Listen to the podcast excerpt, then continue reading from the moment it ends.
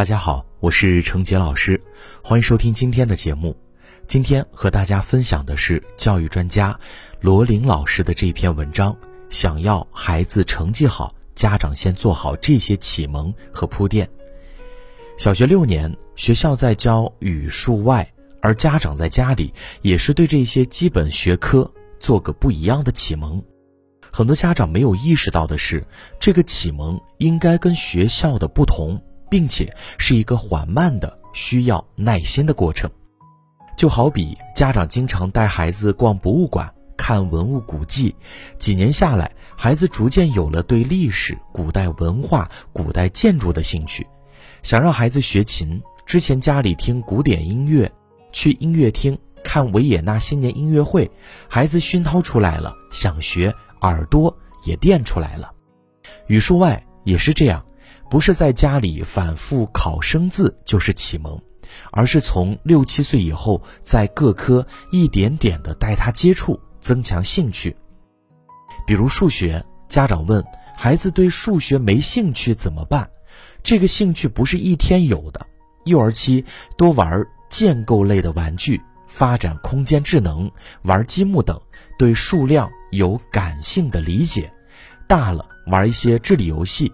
各种棋类锻炼孩子逻辑推理能力，也逐渐喜欢动脑筋的智力活动，能专注思考一会儿。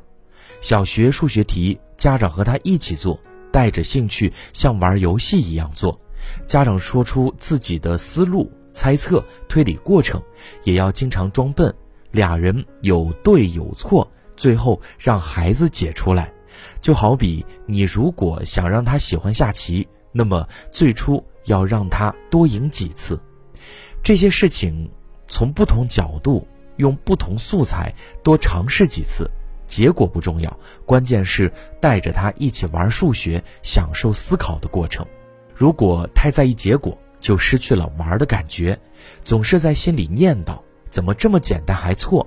怎么那么笨？就不可能带孩子玩数学。解数学题就是一个智力活动，和下棋、玩桌游一样。学过基本知识，然后看看怎么把这个问题解决了，本质上就是这样。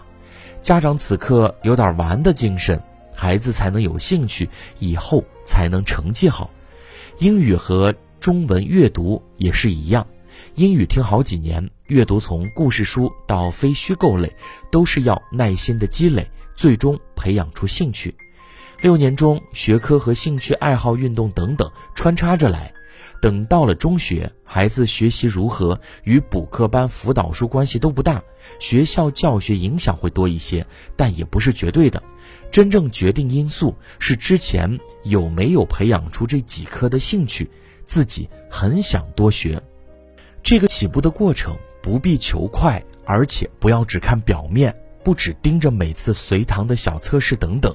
有太多中学生每次小测验。背诵的都对，但考试一般，就是因为只在做表面的功夫，没有真正的兴趣和能力。